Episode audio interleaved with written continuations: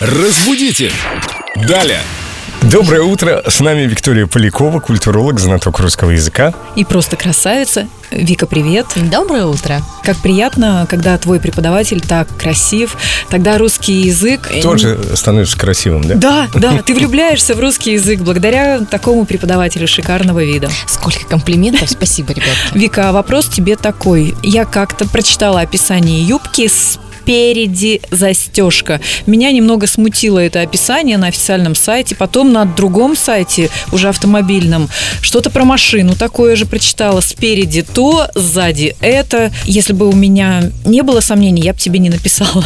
Спереди. Насколько это допустимо в грамотной речи? Или все-таки впереди? Прекрасный вопрос. Вообще-то да, ты совершенно права, Лен. Э, Вот это вот спереди, это уже такой считается просторечный вариант, и лучше стараться его не использовать. Хотя справедливости ради, надо сказать, что смысловая нагрузка особо не меняется, но все же более корректно и стилистически нейтрально говорить впереди.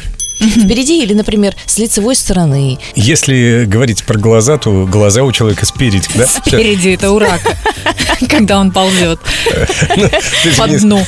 Но ты же не скажешь про рака, что глаза у него впереди, спереди, наверное. Нет, я так не скажу. Но лицо-то у нас впереди, Конечно. Смотря куда ты смотришь. но сзади затылок, а лицо впереди. Или спереди лицо у человека. Ну, мы поняли, что значит у рака глаза спереди, а с человеческим лицом... Впереди.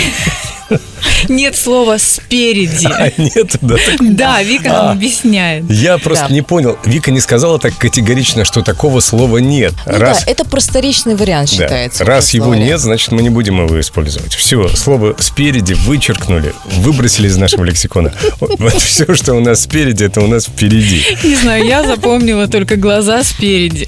Все остальное сзади. Хотя это нельзя. Запомнили, впереди только так, для грамотных людей. Да, совершенно верно. Спасибо, Вика. Вопросы Виктории можно оставить в группе Эльдо Радио ВКонтакте. Ветка «Вопросы Виктории Поляковой». Разбудите! Далее!